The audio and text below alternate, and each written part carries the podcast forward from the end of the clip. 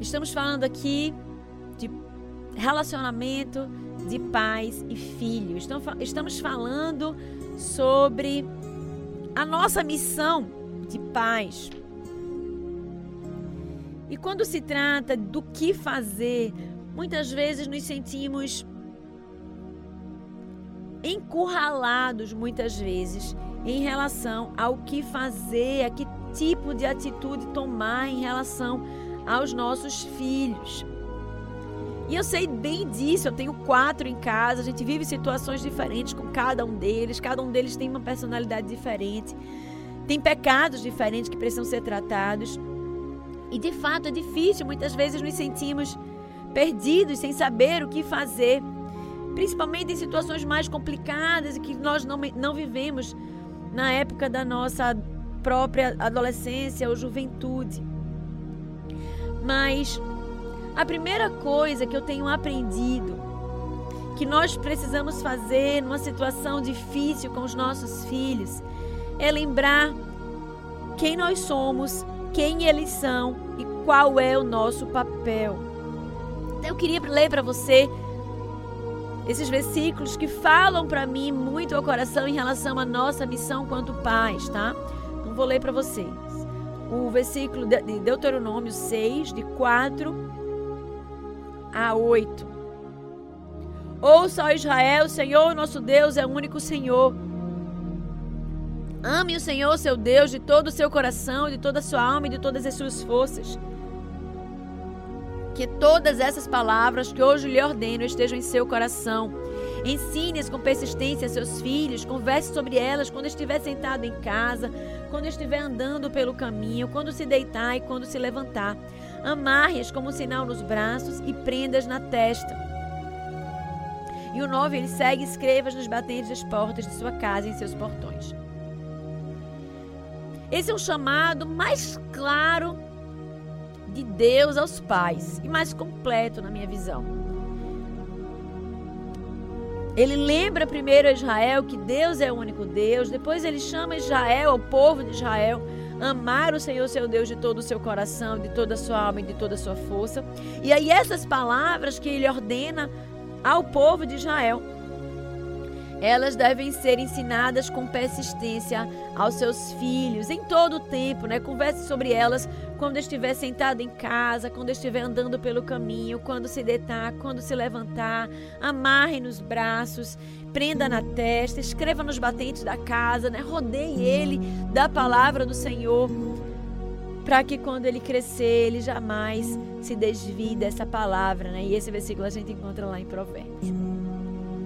Então, essa é a nossa missão, conduzir os nossos filhos, ensinar com persistência as palavras que Deus nos ordena, as leis, os mandamentos do Senhor, ensinar com persistência o Evangelho de Cristo, ensinar o caminho da salvação para os nossos filhos e em todo o tempo, andando, sentando, ao sentar na mesa, ao deitar e ao levantar, em todo o tempo. Nos lembramos agora a nossa missão. Mas quem somos nós? Nós somos filhos de Deus, assim como os nossos filhos. Nós e nossos filhos somos feitos à imagem e semelhança de Deus. Pecadores por natureza, mas que precisam e que são chamados a viver para Deus, para a sua glória. Nós, porém, enquanto pais, fomos instituídos autoridade sobre a vida dos nossos filhos. Somos a autoridade, eles devem ser submissos e aprender que eles não devem viver de acordo com a vontade deles, mas de acordo com a vontade de Deus. E quanto mais você ensiná-los a se submeterem à sua vontade, mais eles vão entender que eles precisam se submeter à vontade de Deus e vão entender o seu papel nesse mundo. Então, tendo entendido esses papéis, tendo entendido quem nós somos, quem nossos filhos são e a nossa missão, eu queria iniciar agora esse momento de conversa e de reflexão. Nós vamos falar sobre 5 nãos que você precisa dizer ao seu filho e depois nós vamos entender os sims que você precisa dizer a ele em contrapartida. Em primeiro lugar, diga não à privacidade do seu filho. Eu tenho batido nessa tecla nos últimos nos últimos programas, porque eu tenho ouvido isso dos pais e tenho visto o quanto isso tem acabado por destruir tantos filhos, tantos adolescentes. Os nossos filhos, como nós que somos ovelhas, né? E é muito legal ver a palavra de Deus, porque ela nos compara o tempo todo com ovelhas, né? As ovelhas, elas são tolas e constantemente elas podem ir para longe do rebanho e podem se machucar e podem se ferir, e elas sempre precisam do pastor que as traga de volta, que cuide, que proteja. E assim somos nós e nossos filhos. Eles são ovelhas, eles precisam de um pastor que cuide, que proteja, que não deixe que eles vão para longe do rebanho, que não deixe que eles façam aquilo que é mal, que se coloquem em risco. E sendo assim, não existe essa história de privacidade. Isso é uma mentira do diabo. Respeite a privacidade do seu filho. Está na boca do inimigo, daquele que quer destruir os nossos filhos. Diga não à privacidade do seu filho. Seu filho não tem direito à privacidade. Ele tem direito à sua autoridade, protegendo todos os dias dos males que o rondam, das tentações que o rondam, do inimigo que está ali rondando, querendo tragá-lo para o inferno. Portanto, diga não à privacidade do seu filho.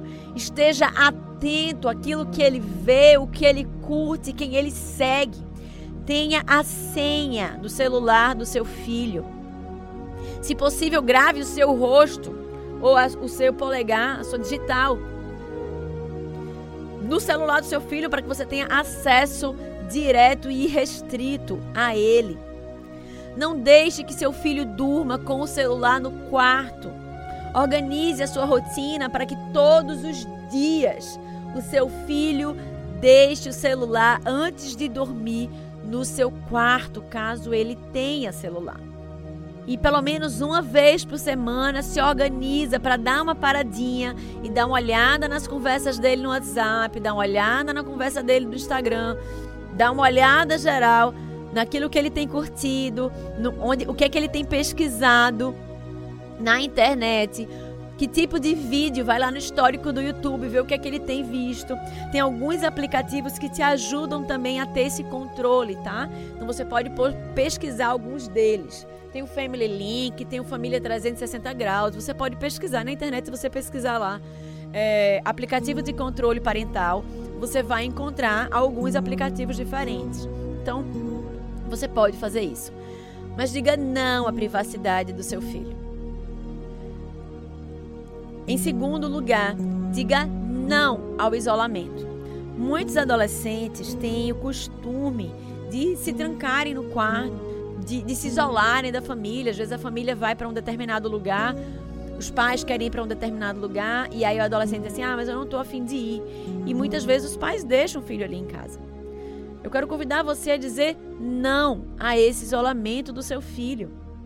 Se Deuteronômio nos chama a ensinar aos nossos filhos em todo o tempo, andando pelo caminho, ao deitar e ao levantar, nós devemos estar com os nossos filhos em todo o tempo que nos for permitido. Não permita que ele se isole.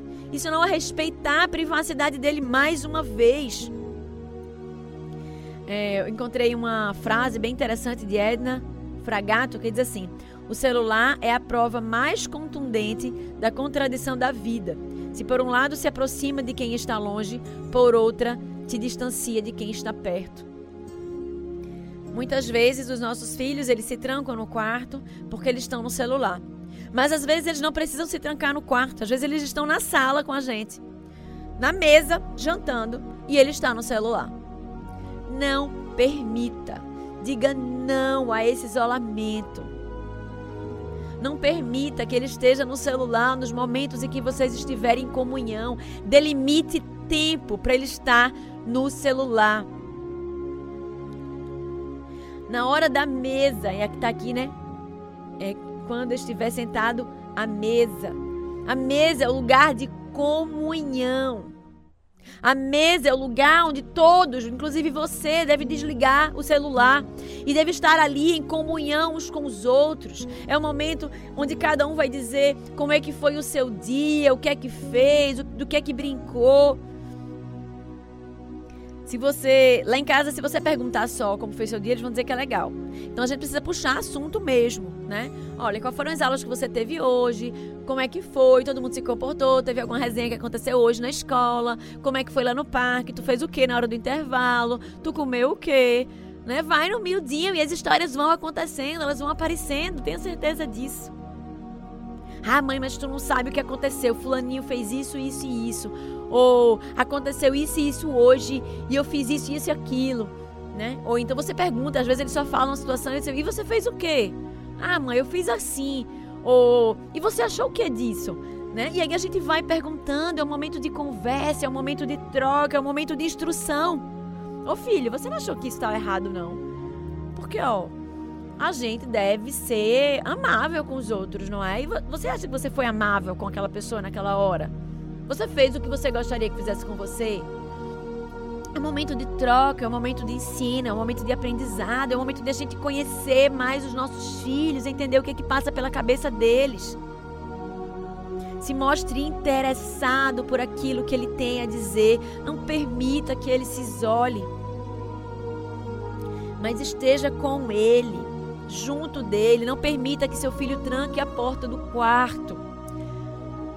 Estabeleça na sua casa que as portas ficam abertas e destrancadas. Não existe porta trancada na sua casa, não pode haver porta trancada. Para que se tranca a porta? Só aquele que quer fazer algo escondido é que se coloca nas trevas, é que vai para o escuro. O que a gente faz de certo, de correto, pode ser feito à luz do dia, em aberto, transparente, com as portas abertas. Então não ajude seu filho a pecar, ajude-o a vencer a tentação, impedindo que ele se coloque numa situação de oportunidade para pecar. Então diga não ao isolamento. Diga não ao tempo sem o seu filho. A gente já entrou nisso um pouquinho. Não saia sem o seu filho. Ah, mãe, mas é porque eu tô cansado, não quero ir. Filho, esse é o momento em que a gente vai sair para curtir tempo em família. Eu sei que você tá cansado, mas você vai precisar fazer um esforcinho, porque a gente faz questão da sua presença junto com a gente. Faça questão da presença do seu filho em sua casa, em sua companhia, junto com a família. Não deixe que ele se isole, não deixe que ele se coloque longe de vocês. Uma outra frase que eu vi aqui de Delson Jacinto diz assim: o uso do celular sem equilíbrio e disciplina faz dele o maior ladrão do seu bem mais precioso, seu tempo. O celular, ele rouba tempo de você com seu filho e de seu filho com você. Então não permita isso, delimite tempo do celular. Não permite que quando você estiver em comunhão com seu filho ou com outras pessoas da família, eles estejam com o celular na mão. E faça questão da presença do seu filho junto com vocês. Se vocês estão na sala e vocês vão assistir um filme, chama ele, chama ela para estar junto. Ah, mas eu não estou muito afim. Ô, filha, eu sei que você não gosta muito desse filme, mas isso é família. A gente cede. Veja, o que é o casamento? É você ceder. Eu amo filmes de romance. Amo filmes de guerra, meu marido também, isso é bom. Mas ele não gosta tanto de filmes de romance, mas ele assiste comigo. Eu não gosto muito daqueles filmes de fantasiosos, né, de Hobbit e tal, mas ele gosta, eu assisto o filme com ele, eu cedo. E ele cede para mim, casamento é isso. Quando a gente acostuma os nossos filhos, fazendo o tempo todo a vontade dos nossos filhos, nós não apenas não estamos educando como Deus nos chama a educar, porque nós precisamos ensinar aos nossos filhos como cristãos, que não é fazendo a nossa vontade, nós vamos glorificar a Deus e servir a Deus, mas fazendo a vontade de Deus. Como nós os ajudamos também quando nós o forçamos ou incentivamos a fazer aquilo que não é exatamente da sua vontade, a se prepararem para o matrimônio, que se trata exatamente disso. Então, filho, mãe, mas eu não tô muito afim, você sabe que eu não gosto desse tipo de filme. Filha, eu sei que você não gosta muito. Eu sei que você preferiria ficar no seu quarto, no celular, mas a gente faz questão da sua presença. Então vem pra cá e você vai assistir o filme com a gente. No outro dia você escolhe o filme e aí a gente assiste o filme que você escolheu, tá bom? Pronto. Assim. Isso é ser família. Garanta que todos os seus filhos estão junto com você. Diga não ao tempo sem o seu filho. Faça questão da presença dele junto com você. Nós já vimos então, diga não à privacidade do seu filho, diga não ao isolamento, diga não ao tempo sem o seu filho. Um quarto ponto, diga não às vontades do seu filho. Nós já temos conversado sobre isso aqui. Muitas vezes eles querem porque querem fazer alguma coisa. E muitas vezes nós pais, nós cedemos por uma série de razões. Nós cedemos porque a gente não está afim do embate. A gente cede porque a gente quer fazer a vontade deles. A gente cede muitas vezes porque a gente não está afim de enfrentar a chateação dele com a gente. A gente está mais afim de agradar a ele do que de agradar a Deus. Então, às vezes, a gente cede também. Mas nós precisamos entender, olha aí, quem nós somos e qual é a nossa missão. Se a nossa missão é... Se eles são pecadores, naturalmente pecadores, assim como nós, com a inclinação ao pecado, nós precisamos cuidar dos nossos filhos. Nós precisamos proteger os nossos filhos, muitas vezes, deles mesmos. Então, muitas vezes, eles querem alguma coisa e a gente sabe que aquilo... vai ser uma tentação grande para ele, que aquilo vai ser uma oportunidade para que ele possa pecar. Então nós precisamos cuidar da alma dos nossos filhos, nós precisamos ensinar os nossos filhos, nós precisamos proteger os nossos filhos de determinados ambientes. Por exemplo, a gente estava falando aqui de celular, ele quer um celular há 10 anos porque o outro colega dele tem um celular e ele quer conversar com um colega no celular. Não precisamos fazer a vontade dos nossos filhos, isso não é importante para ele, mais importante para ele é a alma dele, ele estar junto com você, ele não se perder. Nas mídias sociais, ele não ser colocado num ambiente onde ele pode ser influenciado, onde ele pode beber conteúdos que vão fazer mal a ele, que podem conduzi-los à morte. Não precisamos dar o celular aos nossos filhos. Faz aquilo que teu pai fazia, que o meu pai fazia, quando a gente dizia, mãe, mas eu quero isso porque todo mundo tem. Você não é todo mundo, né? Você é filho de Deus, amado, e você é meu filho e eu te amo muito. E eu não vou dar isso pra você porque eu te amo. Eu lembro de uma vez de um tio meu que se candidatou a um cargo político, a vereador na época. E aí uma senhorinha da igreja chegou perto dele e disse assim, meu filho, eu não vou votar em você, porque eu gosto muito de você e eu não quero ver você misturado com essa corja, né? Ela disse assim, não exatamente estou concordando com o que ela disse, mas eu achei interessante as palavras dela, porque remetem à nossa posição quanto pais, né? A gente diz não aos nossos filhos, exatamente por isso, porque a gente ama e porque a gente quer o bem deles. E quando a gente entende que aquela situação pode... deixar os nossos filhos em uma situação complicada, de tentação, de vulnerabilidade, a gente precisa dizer não. Não tem problema nenhum, a despeito do que se diz hoje a psicologia e outras pessoas mais. Não há problemas em você dizer não ao seu filho. Deus nos diz vários nãos nos 10 mandamentos. E Ele nos chama a dizermos os nãos necessários aos nossos filhos. Então diga não à vontade do seu filho. Por último, diga não à escravidão do seu filho, às mídias sociais, à internet, à rede. Eles não foram feitos para serem escravos, mas livres. Lá em Gálatas 5:1 diz que foi para a liberdade que Cristo nos libertou.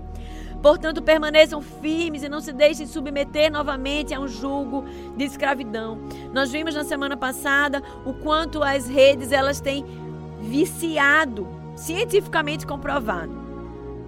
E quando nós deixamos os nossos filhos, e agora eu quero chamar a atenção das mães e filhos pequenos também, quando nós deixamos os nossos filhos desde pequenos, enfiados no tablet, jogando joguinhos, mesmo que sejam aqueles que sejam educativos, durante muito tempo, nós estamos condicionando os nossos filhos a uma dependência desses jogos e da rede e de tudo que esses aparelhos nos trazem.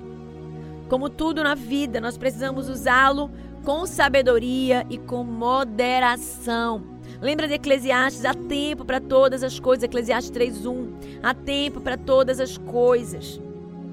Não é com os nossos filhos muito pequenos que eles devem estar lidando com isso. Mais tardar que você pode deixar o seu filho ter acesso a isso, melhor. Eu não sou daquela pessoa, gente, contra você dar o seu filho celular nunca. Mas eu acho que a gente precisa evitar ao máximo possível, sabe?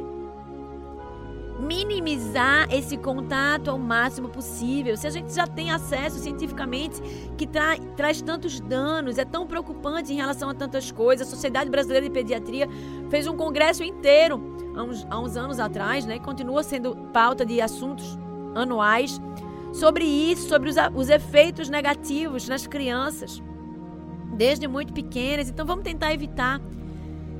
Mas diga não à escravidão do seu filho. Então delimita tempo. Se você precisar, se você deu o celular para ele, se você acha que tudo bem, eu não vou tirar. Então, se você deu o celular para ele, controla o tempo dele. Não deixa que ele fique escravo disso, que ele fique o tempo todo nesse negócio.